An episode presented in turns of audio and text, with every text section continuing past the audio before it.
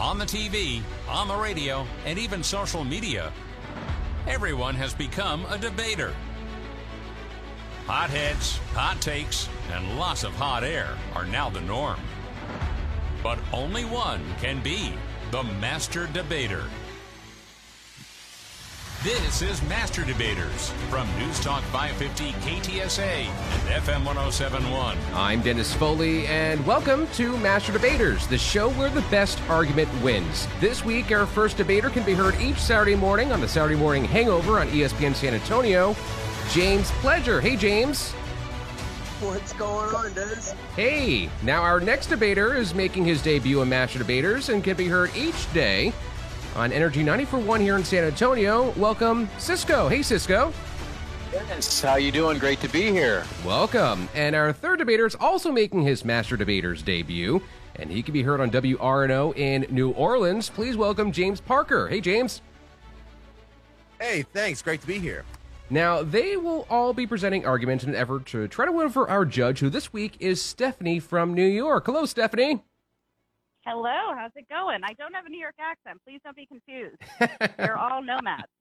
Yeah, exactly. Now, her job will be to analyze and critique each response our contestants give to questions that I present throughout the show. Now, along with asking the questions here on the show, I'm also the show's referee. So if I hear something I don't like, you'll hear this whistle. Now, before we get started, let's give our contestants a chance to get to know the judge a little bit better with a question. We'll start with James Pledger. What do you want to ask our judge to get to know her a little bit better? Oh boy, this is like What's your favorite show. color Sour Patch Kid? Oh, uh, blue. Hmm. Okay. Nice. Blue raspberry. Cisco, do you have a question to get her uh, get to know our judge a little bit better? Yeah, Jets or Giants? Um, neither. I don't watch football. Oh, A little curveball there. yeah. James Parker, do you have do a not- I'm a I'm a Golden Knights fan. That's hockey. though. Oh, That's Okay. hockey. okay. James Parker, do you have a question Hmm. for our judge, Stephanie? What is the last series you finished on Netflix? Oh darn. Okay, so not on Netflix. Well, actually, no. I can answer that. Um, I I finished something called uh, Loudermilk on Amazon Prime. It's oh amazing. But no, on Netflix, I just finished Dead to Me. The Christina Applegate and Linda Cardellini. Cool. I hear you. uh, where it's a very it's a very dark comedy. I think it more so bends toward more so more drama than anything. But Christina Applegate is amazing, um, and she's basically my id as a person. Very cool. Well, let's get the debate started. Opening arguments on Master Debaters. It is time for opening arguments, and in, in this segment, I will give each combatant a question. That combatant answers the question, and our judge, Stephanie, will give them a score between 0 and 10 points. They will have 30 seconds for their argument, and a buzzer will let them know when that time is up. First topic Do you remember the USFL? Under the dome today, the undefeated New Jersey Generals with a record of 3 and 0, the Houston Gamblers 2 and 1. Hello again, everybody. I'm Keith Jackson. The very short lived Spring Football League is coming back next year after four decades. The new United States Football League announcing it will play next spring with a minimum of eight teams, which, along with the cities, head coaches, and schedule, won't be announced until later. The USFL will use the same logo it did back in the early 80s, which was red, white, and blue with stars and stripes. Stacey Lynn, CBS News. All right, James Pledger, yay or nay to the return of the USFL? 30 seconds starts now. Hey, I mean, this is fantastic because they're doing it unlike the first time when they tried to compete against the NFL. They are now trying to do it in the spring in the off season of the NFL, which would also give it the potential to be a developmental league for the league in which they wouldn't have to pay for their players that they bring into the league. So I think this is a fantastic idea to be able to bring spring football because during the pandemic, what we saw with lower leagues, it worked. All right, Stephanie, who said earlier that she does not like football, what score do you give that 0 to 10? Let's see. I, you know, it's a really good point to have like a, like a little feeding system. Um, and I always like seeing people at the start of the career trying, you know, when you have the most the most energy for your dream and life hasn't beaten you down yet. Um, love seeing people that still have that that sparkle. Um, I'm gonna give it a seven. All right, next topic. Amateur investors inspired by a 1600% surge in GameStop share prices in January are at it again. Those traders have set their eyes and their sights on AMC Entertainment. The movie theater chain watched its stock price nearly double yesterday, reaching a market capitalization of more than $28 billion. Chatter on Reddit suggests that the current rally is not over. The success of so called meme stocks, those that rise in value not because of the performance of the company, but because of hype on social media, has made millionaires of some day traders while frustrating long term investors. Jim Ryan, ABC News. All right, Cisco, are meme stocks, or as the cool kids call them, stonks, a good thing or a bad thing? 30 seconds.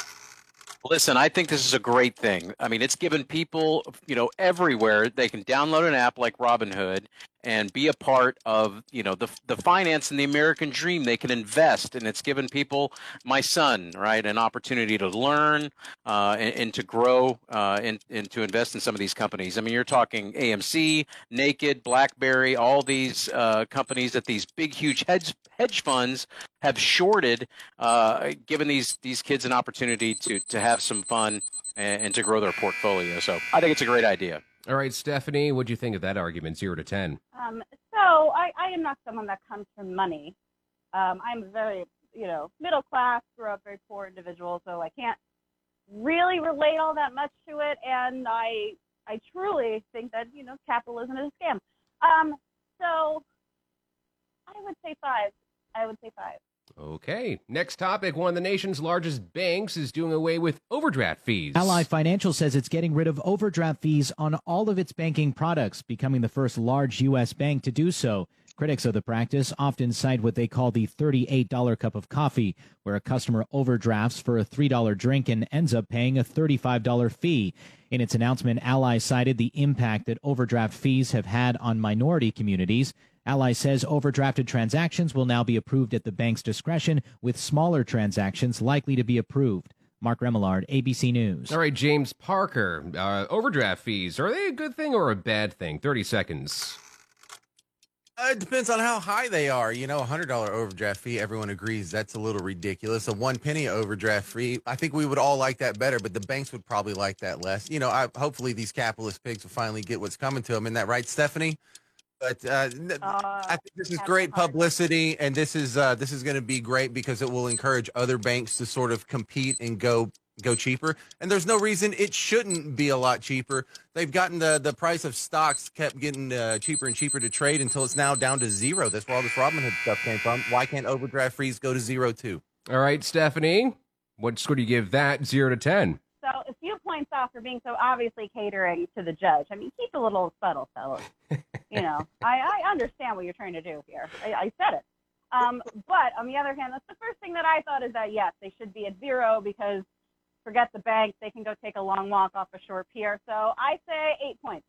Okay, well, coming up. in the Next segment. They've got that college diploma, but how does the class of 2021 feel about the future? I'm Vicki Barker. We'll debate that next on Master Debaters from KTSA.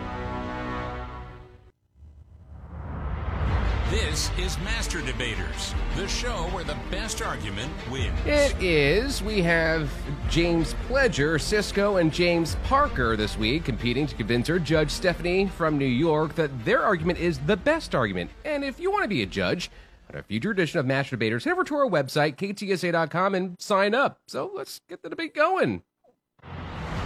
For argument's sake on Master Debaters. Yes, in this segment, things will start getting a little more interested. I'm going to give uh, all three contestants the same question, and then they will each take a turn presenting their argument on that topic.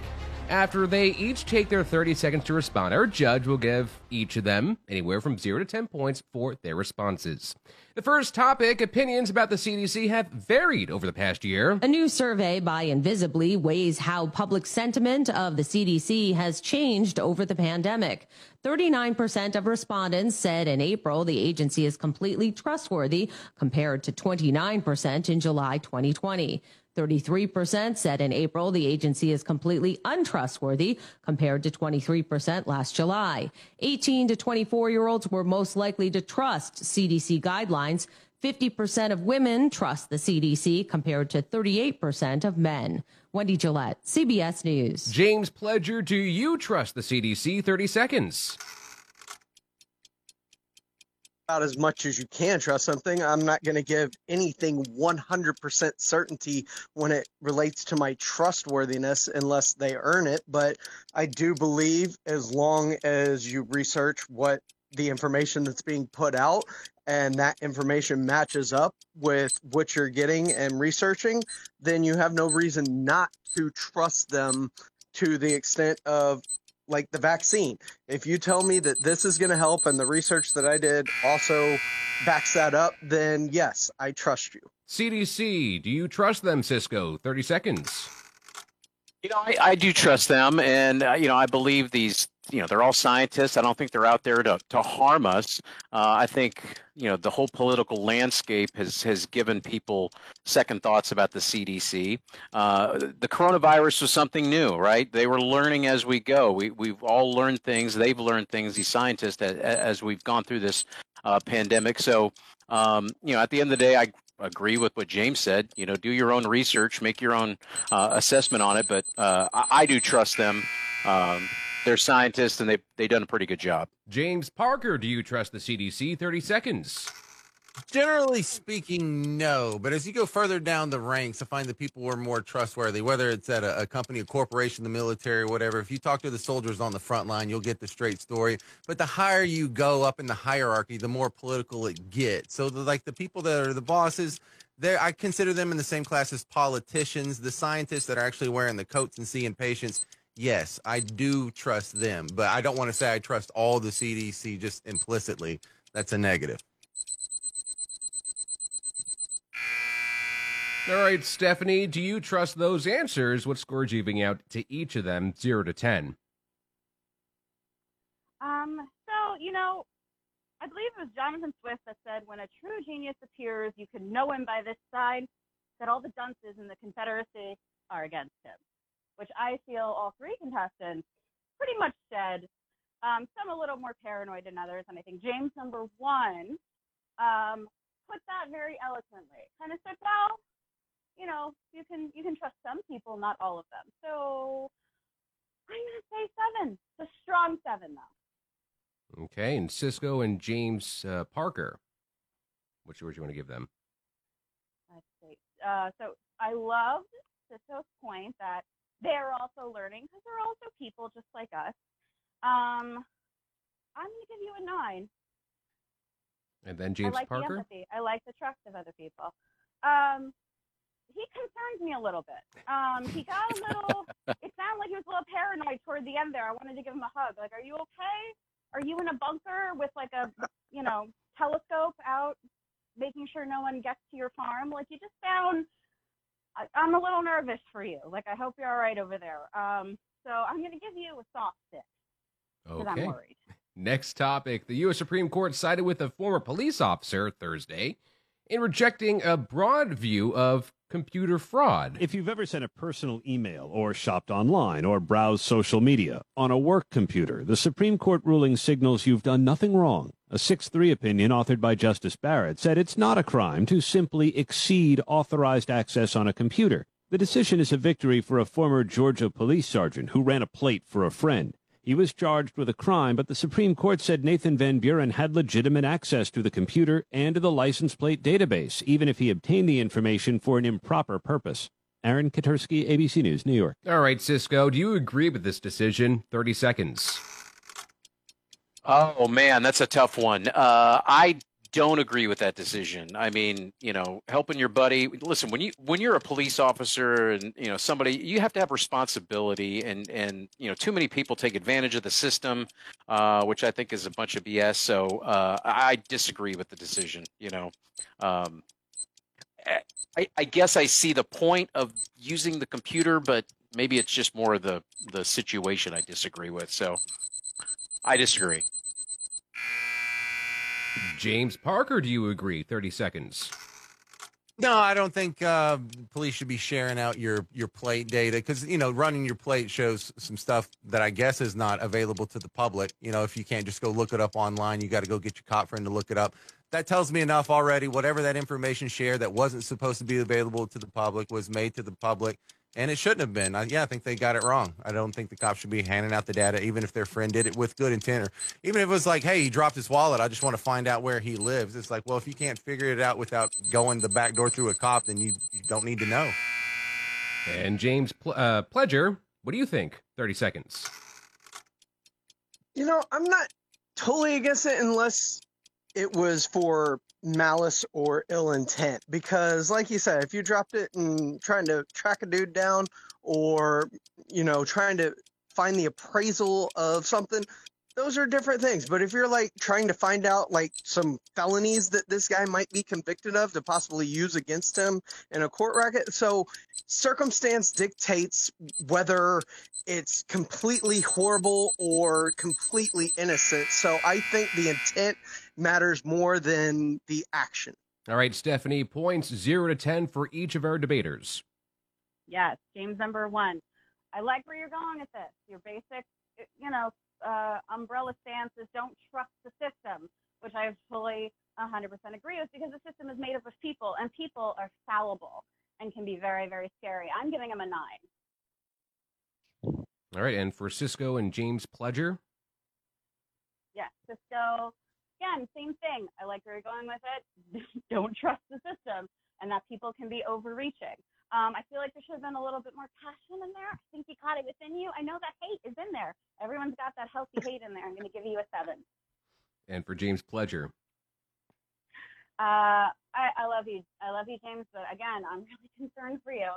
Um, you seem to have this idea that having faith in people's egos is the way to go. And I tend to lean a little bit more cautious because people want to be jerks. They're going to be jerks. That's their intention. Um, I'm going to give you a strong five. Okay, next topic. They've got that college diploma, but how does the class of 2021 feel about their professional prospects? They spent their final university year in lockdown, deprived of those all important internships. Yet more than 70% of the graduates polled by bestcolleges.com are optimistic about their future. We've conducted several surveys this year of this group in different contexts, and this optimism and this hopefulness kind of keeps bubbling to the surface. Co-author Melissa Venable says these young people had to learn flexibility and adaptability to cope through the pandemic, and that's left them confident of facing the future. Vicki Barker, CBS News. So, James Parker, should the class of 2021 be feeling positive about their professional prospects? 30 seconds. Yes, absolutely. They should. First of all, they didn't have to, like, they probably haven't even heard a dial tone. These kids are so young. And when we talk about did, is this generation doing better than the last, they're already doing better than we were. So they're they're they're still advancing as far as comfort and luxury and opportunity. It, the, the the world that's falling down around them is mostly just a bunch of people getting really excited about things that are important, but still, your life is going to be really awesome. You're a college graduate in 2021. James Pledge, Pledger, 30 seconds. I am forever the optimist, and for me, I think they should absolutely be optimistic about their future because they did learn a lot. We all had to learn a lot through COVID in terms of changing things around and the way we do things and coming out of our comfort zone. And a lot of us had to learn from a younger generation on the adaptability of doing things digitally or socially or uh, through social media and just changing the way that we do things. And they're very good about that. Plus, during the pandemic, there was a lot of turnover at jobs. So there's a lot of openings for them. They should feel great about going into this job force. Cisco, 30 seconds. Well, listen, it's optimistic that they're optimistic. I mean, that makes me feel good that the hands of uh, our country and, and everything that's been going on with, with all the chaos that they have all this optimism coming out of college and what they're going to do. Uh, so, so listen, that, that that should all make us all feel great uh, that they're jacked up and, and, and ready to take on the world. Uh, and I agree, there, there's going to be a lot of great opportunities for them. Uh, and that positivity can only help bring more positivity and, and bring the country uh, more together. So uh, I think that's totally great that they're optimistic and, and they have the right to be. All right, Stephanie, uh, what scores you giving everyone? Start with James Parker, 0 to 10. Yes. Um, so it does seem like the gen, uh, the next generation after us, I'm assuming we're either Gen X or Millennial, uh, the Gen Z will be doing uh, much better, which I agree with because uh, they're not going to have a thousand articles about how we don't buy diamonds because of avocado toast or whatever the heck they're saying now. Um, I'm going to give you a seven. Thank And you. James Pledger, which score you want to give him zero to ten? Um, I, I like where you're going. Like I, I, I optimism is, is always always great um, in the right situation. But I, I I don't think anybody should be that optimistic about going into into the job force because I had an office job and there was no excitement or optimism when I go into a cubicle. Um, I'd say six. And for Cisco, what score zero to ten? Uh, for Cisco, I like the idea. I like using the, the term jacked up. That made me giggle. Like they're jacked up mentally and emotionally, um, which is very different than the generations before them. Um, I remember I went into college and out of college, not with optimism, um, with like great anxiety. Um, so I, I'm gonna say eight. Okay, next topic minor league pitchers getting punished for doctoring baseballs, but should Major League Baseball be focusing more attention on Major League pitchers? Four minor league pitchers suspended 10 games after they were caught doctoring their baseballs with foreign substances like sunscreen and rosin. That follows the suspension of three more pitchers the week before. But the problem of juiced balls is one that many say is a major league problem, too. Six no hitters already this season, and the 236 batting average through May 31st, the lowest since 1968. But even with more scrutiny, suspensions in the majors are subject to bargaining with the players' union.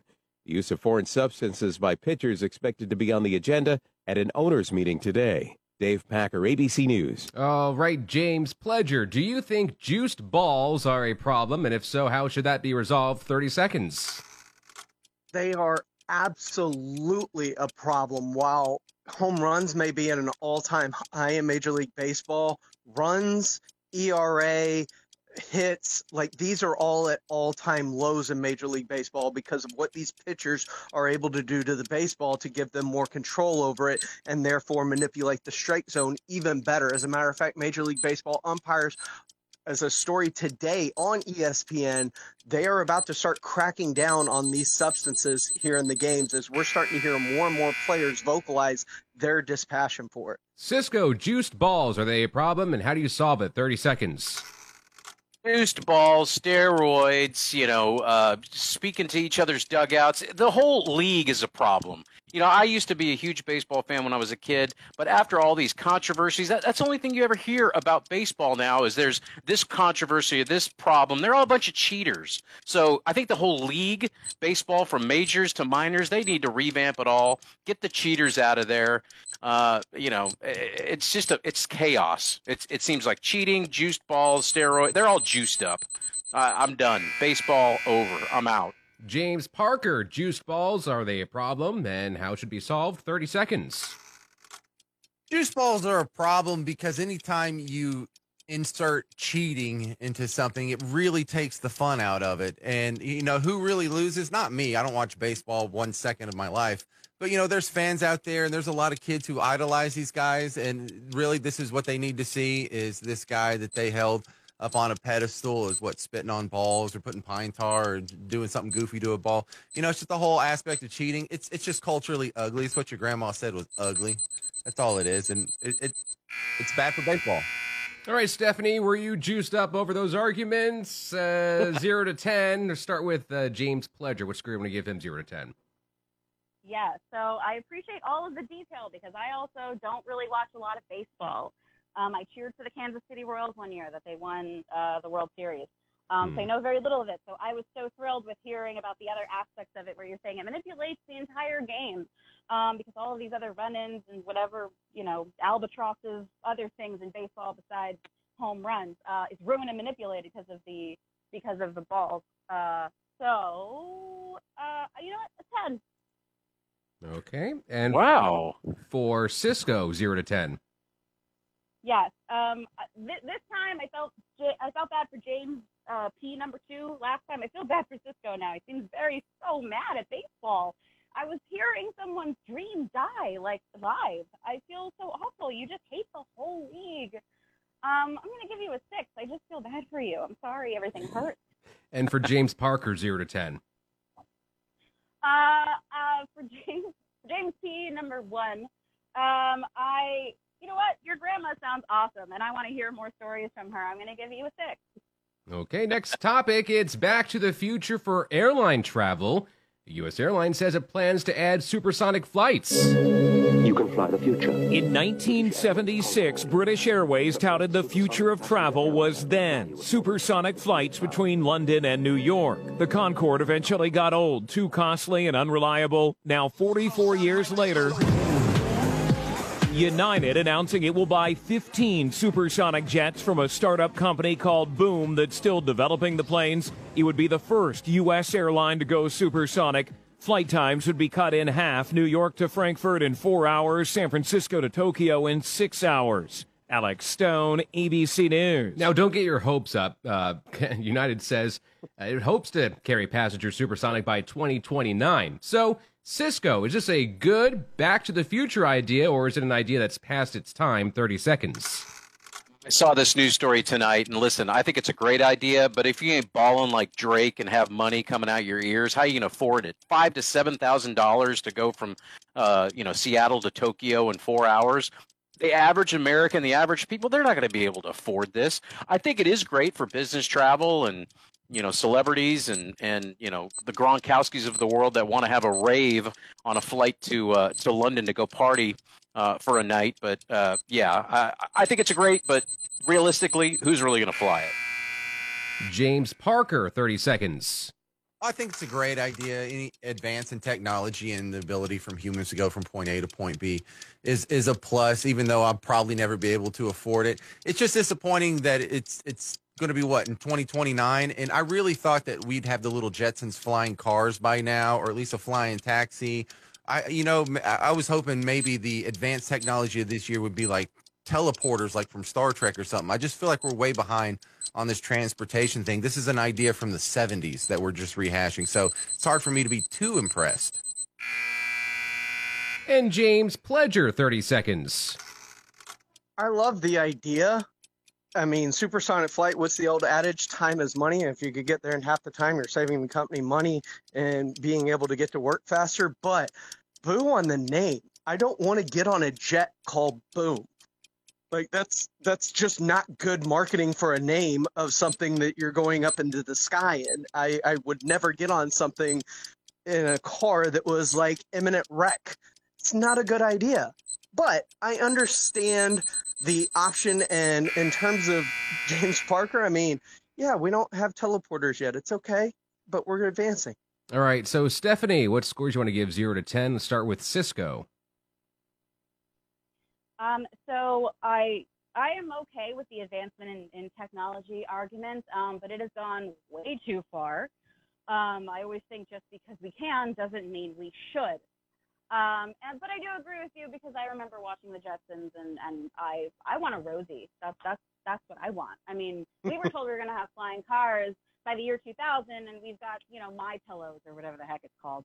Um, I'm going to say six. Uh, for James Parker, what score you want to give him zero to ten?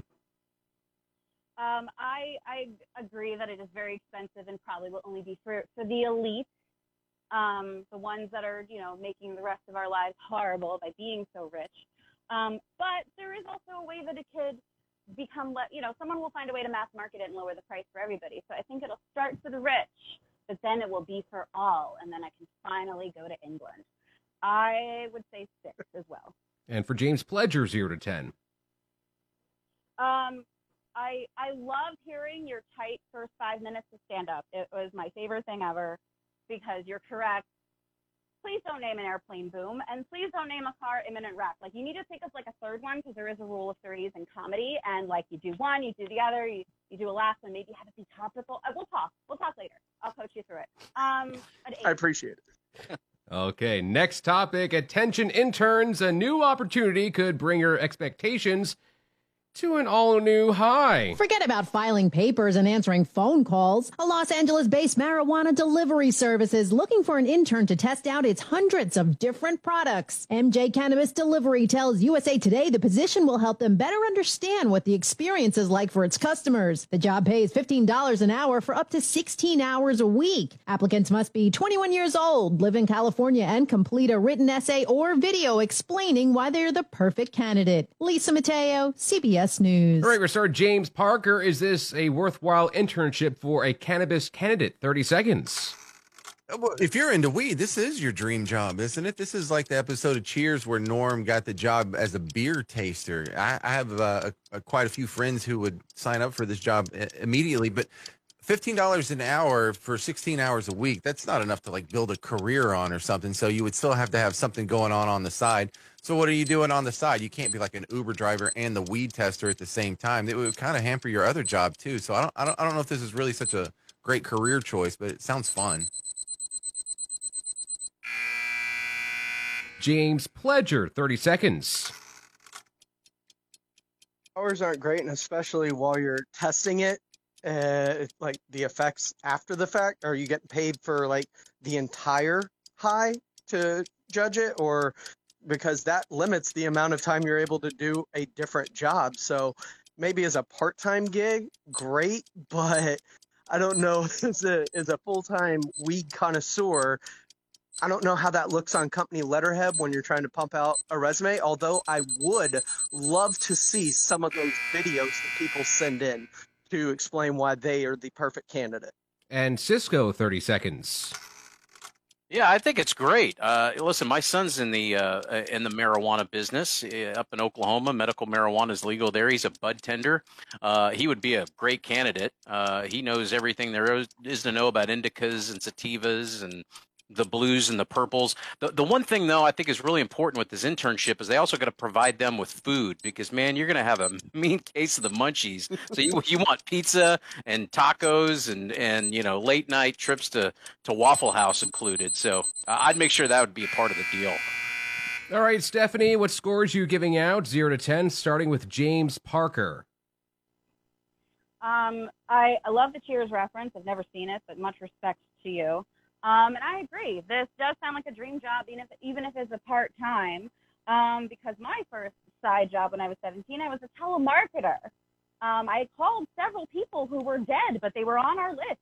I would have rather been high and and you know watching The Simpsons and getting paid for it. Um, I, will give you a seven.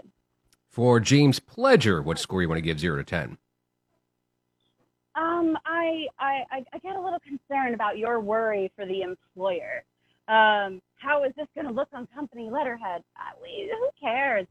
You know, I think if you if you show up at your job, and especially if you have a job testing lead and you show up on time, that's an amazing worker to me. Um, I would say five. And for Cisco, zero to ten. Um, I did have a question because to me, when you said that your son was a bud tender, is that a pun of bartender? Because if it is, that's amazing, and I will continue to use that. Um, but I love your enthusiasm for it. I think that a perk of free food is something that should be at every single job um, because every job is soul sucking, and they should have given us free food to kind of even it out. I'm going to give you a name. Okay, well, coming this up, is Master our debaters have things that they want to talk KTSA about. and What that is and what their fellow And debaters think about it. Joining us this Coming week, up we have James right here in Master Pledger, Cisco, and James Parker, who are all trying to coerce our judge Stephanie to give them more points than their fellow competitors. Let's keep this debate going.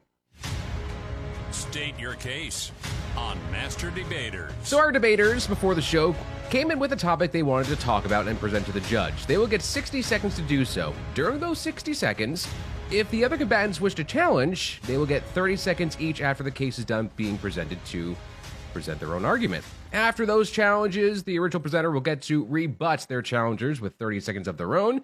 If they change their topic from what they had sent in originally, they get an automatic five point penalty. Sometimes it's a strategy worth taking. That's up to them.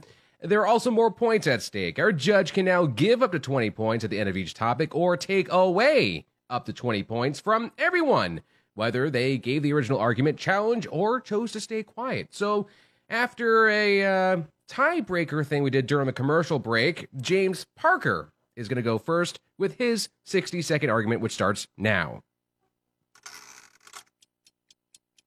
All right, my argument is for this UFO report that's supposed to come out, and somehow in the stimulus package last year, the government demanded that uh, the the Pentagon turn over everything it knows about UFOs, and it's supposed to be doing that. And in the lead up to it, they keep talking about all these different uh, sightings. 60 Minutes did a report last month on it. And I'm really starting to believe in UFOs. And I feel like an absolute crazy person because I, I come from the world of radio where the people who talk about UFOs also talk about Bigfoot and vampires. And I've always thought these people have been like idiots and it's just these fat, bored people who don't have anything better to do. And, and like, am I one of them now? Because I'm starting to believe in UFOs and not like, you know, the guy had some Nutella on the camera lens that was smudged there and they thought it was, uh, uh, a flying object turn out there's an explanation for it. No, I mean like literal aliens. I'm I'm I'm really embarrassed about it. I'm reluctant about it. I don't like to tell my friends about it, but I'm I'm starting to believe in aliens. Well, we had no challengers. So, uh, Stephanie, what scores you want to give everyone on uh, that argument or lack of argument? And we'll start with James Parker, who delivered that Yeah. argument, uh, negative 20 to 20. Um, I am also shocked. There's so many conspiracy theorists on radio. Apparently, it's full of them. Like, I want to hear. Do people think vampires actually exist? I want to like sit and have lunch with them. Um, but I, I, am glad to welcome you to our side where uh, UFOs exist because I always thought they did. I think it's very egotistical to think that we're the only living beings that could exist in these vast uh, thousands, millions of miles of space. Um, so I'm glad you're back on the, on the on the correct side. You're not you're not crazy. You're not crazy. I'm giving you 11. And for uh, Cisco and James Pledger, who did not have any argument at all, do you want to give them points, take away points, leave them even? What do you want to do with them? Uh, well, you know what? I don't appreciate no response. I mean, are you guys just scared that if you say anything good or bad, like you're going to be attacked by the aliens, like they're listening? You know, like um, uh, it's, it's okay. Um, I'll be nice. I I'll ag- give you I agreed with him. I think I think it is kind of crazy. I'm going to give each of them one. One point. Keep it positive. All right, uh, Cisco, your 60 second argument starts now. All right, here's the deal. Everybody's investing, you know, th- th- they're spending all this money on these big, beautiful, high definition 4K televisions. And what are they using for sound? A little piddly sound bar for $99. All right, if you want the true home theater experience at home, you got to invest in a home theater, right? That's the receiver, that's, uh, you know, uh, five speakers or up to seven speakers and a subwoofer.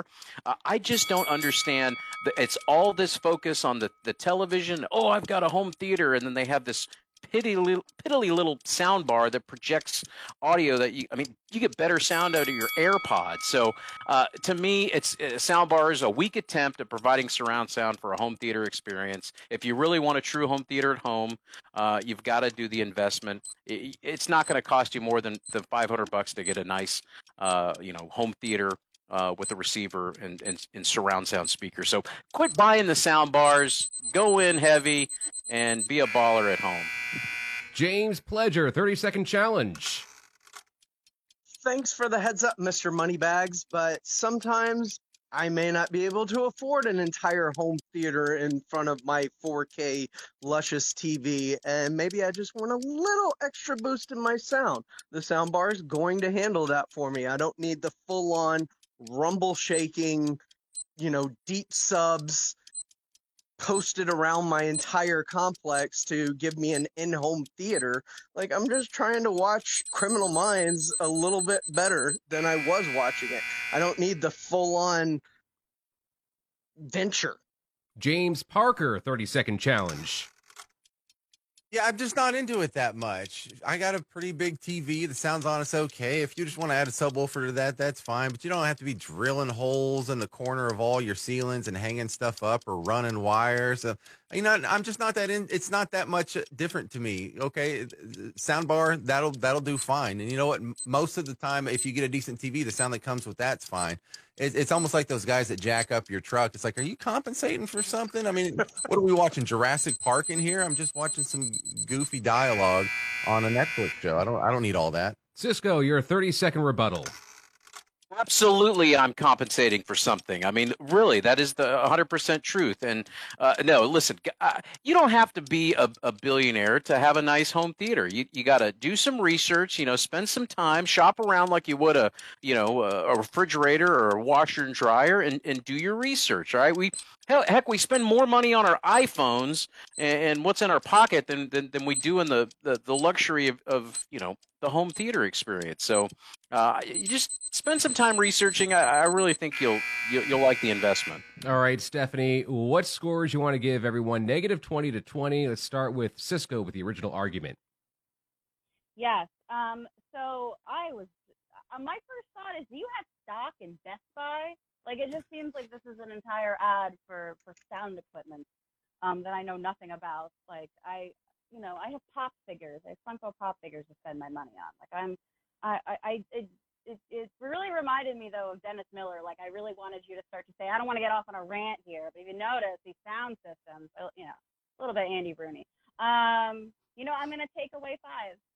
Okay, uh, James Pledger, who had the first challenge, uh, what score you want to give negative 20 to 20?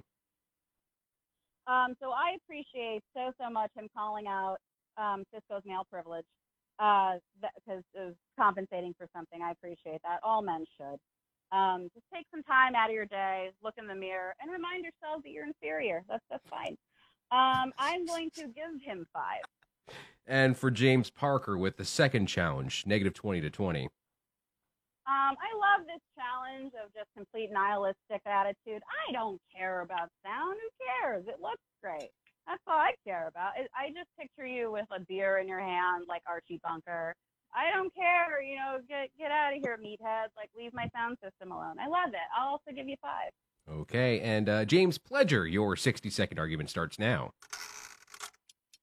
All right, so there's this report about a drone that goes off on its own and accidentally kills somebody. And this is what I've been worried about forever. I'm, I don't like to be conspiracy guy. I like to be pretty optimistic, but Skynet is real and it's going to come online. I don't know why we keep trying to give things artificial intelligence, intelligence to go do things because it never works. I've seen it a million times in the movies not work. What was it about three, four years ago? Facebook had these AIs that within less than a day created their own language and started plotting against us. I don't need this in my life. That's the one thing that can be a major buzzkill to anything that I do. I would prefer that we quit trying to invent and evolve past ourselves. Like we're going to invent something that's going to replace us if we're not careful. And I don't want to be replaced yet. All right, Cisco, 30 second challenge. Change your name from James Pledger to James Prepper. I mean, do you have a bunch of MREs stacked up at your apartment, ready for the uh, you know the the zombies to come out, the apocalypse? Somebody totally had control over this drone. They, they you know, the government wanted to you know assassinate somebody, and they were flying it around, probably controlling it with their iPhone, uh, and blasted them. So uh, no, I, they they're not learning themselves. I think you're paranoid. You're a prepper. Uh, do you have Alex Jones on speed dial or something? Uh, you know, I, I don't know what the deal is there. James Parker, 30 second challenge. Uh, I, for one, welcome our new robot overlords. I think it's absolutely inevitable. It's just a matter of time. Now, I don't think it'll actually happen in our lifetime. And there's going to be the interesting middle ground. That's sort of the flash forward from the Terminator series, where we actually are going to make drones that shoot down the drones that are trying to kill us and so there, will be like sort of a golden age of robot human cooperation that will eventually devolve, but that's a long way out, and you're crazy to worry about it now. Yeah, and that was it. That I think I nailed it. James Pledger, 30 second uh, rebuttal. I may be a little bit worried about it, maybe more than I should be, and it should be far off. But we keep evolving at such a pace to where 10, 15 years ago, I didn't think I was going to be carrying around a fully functioning computer in my pocket either, which is why I spend more on this Cisco than I do on the sound quality in my room because I use it more.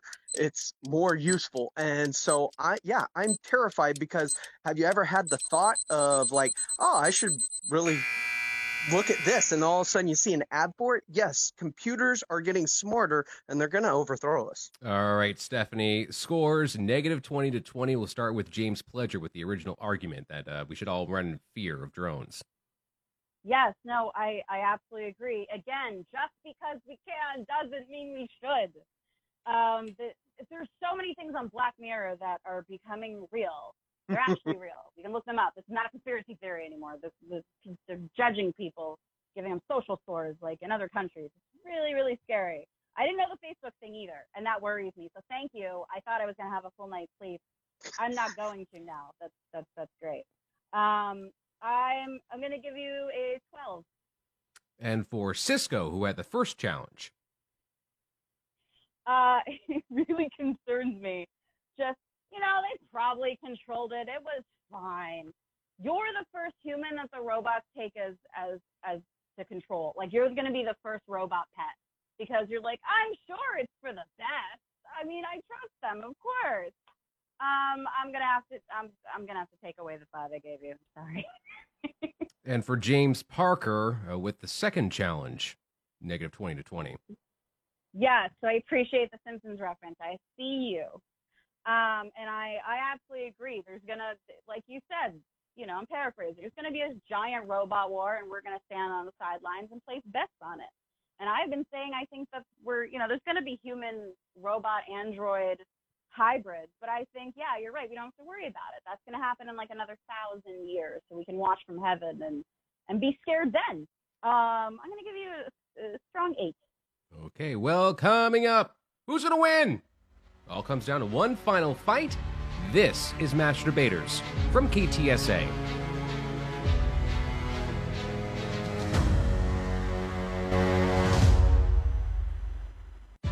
From 550 KTSA and FM 1071, this is Master Debaters, the show where the best argument wins. That argument, it ends right here, it ends right now. It's a battle this week between James Pledger Cisco, and James Parker to convince our judge Stephanie from New York that their argument is the best argument. But now it comes down to one final fight. Closing arguments on Master Debaters. This is where it all gets decided in a four minute melee. I present a topic, and our three contestants will hash it out amongst themselves for a whole four minutes. No more, no less four minutes. At the sound of the final buzzer, our judge will give each combatant up to 100 points or can take away up to 100 points. The person with the fewest points will get a 15 second head start, and then everyone else can join in after a bell has rung. So, right now, the contestant with the fewest points, you guys want to guess who that contestant is? Is it me? Who is no. me? It it it's it's Cisco. It's Cisco. Yes. Yeah. so uh, the topic what day is the best day of the week? Cisco, you get a 15 second head start. The four minutes starts now. Uh, I would have to say Saturday. I mean, if you work a normal Monday through Friday, you know, Saturday's that first day of the weekend, and you can kind of just relax. You don't have to rush to get up and get ready. Have that, you know, cup of coffee, spend time with your family, cook a nice big breakfast. Saturday, totally. Yeah, I think Saturday's the easy answer, but, but um, Saturday is more focused on Saturday night. You could probably make a better case for Sunday because the whole day is relaxed. Saturday is one of the days where you do your chores. You got to mow the lawn, you got to clean out the gutters, or you got to clean the bathroom, or catch up on your laundry, or just do the stuff you didn't really have time to do during the week because you were so busy working. So I really think Sunday has a little extra holiness around it for anyone who is religiously inclined or it also has the uh, the added benefit of there's football that happens on Sunday. There's also a lot of specific holidays that happen on Sunday, you know, like Mother's Day and Father's Day. So I think actually Sunday should probably be in the number one slot. Although I understand the case you made for Saturday, I'm still putting Sunday above that, just just just by a hair though. Yeah, but Sunday still, I mean, y- you have to like wake up the next day. So, you know, by Sunday afternoon, you're already thinking about all the crap you got to do Monday at work. And you're like, oh, I got that meeting or I got to have this report done and so on and so forth. So you have that kind of anxiety and dread that, that, that you have of Monday that comes on Sunday. I agree. Sundays can be fun. You can cook out, have time with the family, but uh, Saturdays by far, man, it's your kind of one day that you just don't have to think about work and you're away from work and you you, know, you could plan the Saturday night and and it's just it's it's the best day No, of the no, week. Cisco, Cisco, one See, word for here's you. the thing, brunch, though. brunch. No one does a Saturday brunch. It's a Sunday brunch. And if you're going to be all stressed out on Sunday because you're worried about starting the next the, the work week on Monday, screw that. You're going to start with some mimosas or Bellinis, or you can just you can day drink. You can get a little hammered during the football game. That's that's the the joy of Sunday. But here's the great thing about a day that neither one of y'all mentioned, and I get it. It's the last day of the work week. It's Friday. It's the day everybody looks forward to in their work week because it's the last day of said work week.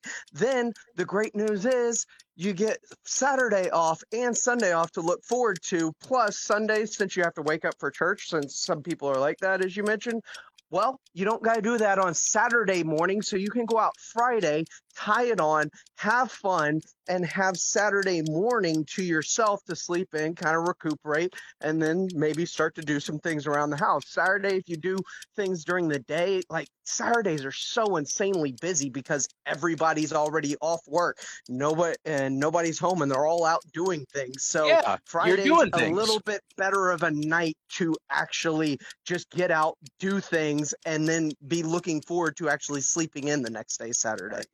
Saturday Night Live. You got uh, you know Saturday night's all right for fighting. So I mean it's it's all there. Saturday is the best day of the week by far. Uh, I mean you, you got time to go down to the beach, take a trip, and then you drive back on Sunday and get ready for the the, the work week on the next. You know so. uh, Saturday all around by far, and I think if you take a, a, a poll of the American people, you'll get Saturday. You will Is get there- Saturday. Is there, is there any holidays that are specifically on a Saturday? Because I can think of a few holidays that are specifically on a Sunday here and there. Yeah, yeah. I mean, just What's because the, the, one the- thing you look forward to, though? A three-day weekend with a holiday falling on a Friday. No, Pledger. That's a manufacturer argument. The Friday thing, you, we just took the two best days, and you were stuck with the third option. We understand you're trying to like differentiate yourself, but a day you actually have to go to work is a non-starter for best day of the week. I um, would agree. Sunday. Here, here's the thing: there's a bunch of people that don't go to work all the time. They're unemployed. I'm just got, glad to have a job still. So, uh, just to recap or to kind of flesh out these arguments a little bit more, Cisco, you missed a point regarding Saturday, why Saturday is great, and it's great because Master Debaters airs on KTSA Saturdays. That's probably the best Yes. argument for you. Yes. You should lose Well, points for not mentioning that. Uh, so I did. I forgot about the shameless plug. I'm Ah, so sorry. man, I, I'm in the shilling Capitalist business, and uh, I thought we were all on board with the whole shilling thing, but I guess not. So, Stephanie, what scores are you giving everyone? Negative 100 to 100. Let's start with Cisco. He's the one who argued that Saturday is the best day of the week. Do you agree? Yes. No, I a hundred percent agree because you don't have the Sunday scaries happening. You can wake up as late uh, as you want or stay up as late as you want. And and I appreciate I appreciate the mentioning of SNL. Um, but it also, if you don't want to see Elon Musk be weird and awkward, you could just not watch it because it comes on so late at night. You could just go to bed early and enjoy like a bath or something. And I love the I love the tossing of the patriotism in there. If we poll the American people, they will tell you like you're like you're gonna run for office just based on like Saturday is the best day. Um, let's go high here. I'll start off. I'll give you uh I'll give you sixty. Okay. Uh, let's go to James Parker. He argued that Sunday is the best day of the week. What score do you give that? Negative 100 to 100. Oh, I know. I also, by the way, love this is the lowest stakes question ever. like this is relaxing. this is a good way to end. It's not about a robot's gonna kill you. It's not about having no jobs and the capitalism. It's like what's the best day? It's great. It's an awesome way to end. Just relaxes. Um, but I don't agree. Sunday, Sunday's awful. Sundays where all the anxieties come in that was fed into us as little kids because we always hated going to school on Monday. It's been ingrained in us. It's in our DNA. Our our children's children's children will still have the Sunday scaries um, even if they go to like Montessori schools, they're to still have that ingrained. And you mentioned holidays and Sunday's not relaxing. Sunday sounds exhausting. All of the holidays I got to get gifts for. And remember, I don't have a dad on a Sunday. Like, no, that's exhausting. I'm I'm I'm taking away 20 points from you. And uh, James Pledger, who argued that Friday is the best day of the week, negative 100 to 100. What score are you giving that? Yes. Well, I, I thought that too. I thought, well, it's got to be Friday, right? Because I have an odd work schedule too. Um, I work from home, so it doesn't really. I don't have to run the rat race and go to a building and then wait until it hits five o'clock, um, and then immediately start drinking. Um, however, we do have to acknowledge that people don't have that privilege. Friday for them is cut in half. You have to get up early. You have to put on an uncomfortable tie. You have to pretend to care about what your coworkers say. Like that's exhausting. There, I like the potential though. You you you put emphasis on the potential of a fun weekend. That's what Friday gives you. Um, so I I'm going to I'm going to give you twenty. Okay. Let's do some math here. Also, uh, I, I, I. I guess it uh, fits in with the whole optimism thing that, you know, Pledger talks about looking forward to a weekend, and Friday's a good day to do that. I guess. So, doing some math here to figure out after a very lengthy, heated discussion, very heated, very, you know, much, much yell, very loud. I'm pretty Um, hot. Yeah, it's it's really heated. over. Yes, uh, very difficult discussions we're having today. It's time to name this week's master debater. So, in third place, with 53 points, James Parker. In second place, with 84 points, James Pledger, which means this week's master debater with 100 points. Cisco. You get to celebrate with 60 seconds. So you can say whatever you want, and that starts right now. Well, thank you so much uh, for to KTSA and, and all of our contestants. Uh, it's it's a it's a privilege to be a master debater. Um, you know, I've, I've worked really hard at that. You know, that's why I got in this business. Um, you know, to really craft craft that that skill. But uh, no, I just I want to give a shout out to our judge. You know, it seems like we're yeah, we may not necessarily agree on on our home theater setup, but we do agree that Saturday is the best day uh, of the week. You can wake up with a smile. You can go to bed with a smile. Uh, and again, you know, nine o'clock on a Saturday night, uh, it's the greatest show uh, on the radio. Uh, so, uh, hope everybody enjoyed it, and uh, just really honored to be a, a master debater. And sorry, guys, both of you suck. Um, good good luck next time. no, I'm just joking. It was a lot of fun, and uh, I can't wait to do it again. So I'll make sure I slip you the 20 next time I see the office right for saying that this is the best show on the radio. Forget everything else that's out there. This right here. We got it going on. That's it. Big thank you to our three contestants this week. James Pledger from ESPN San Antonio, Cisco from Energy 941 here in San Antonio, and James Parker from WRNO in New Orleans. And also a big thank you to our judge, Stephanie from New York. Master Debaters is a production of XS Studios and KTSA San Antonio. You can learn more about Master Debaters online at ktsa.com slash Master Debaters. I'm Dennis Foley. This has been Master Debaters, this show where the best argument wins.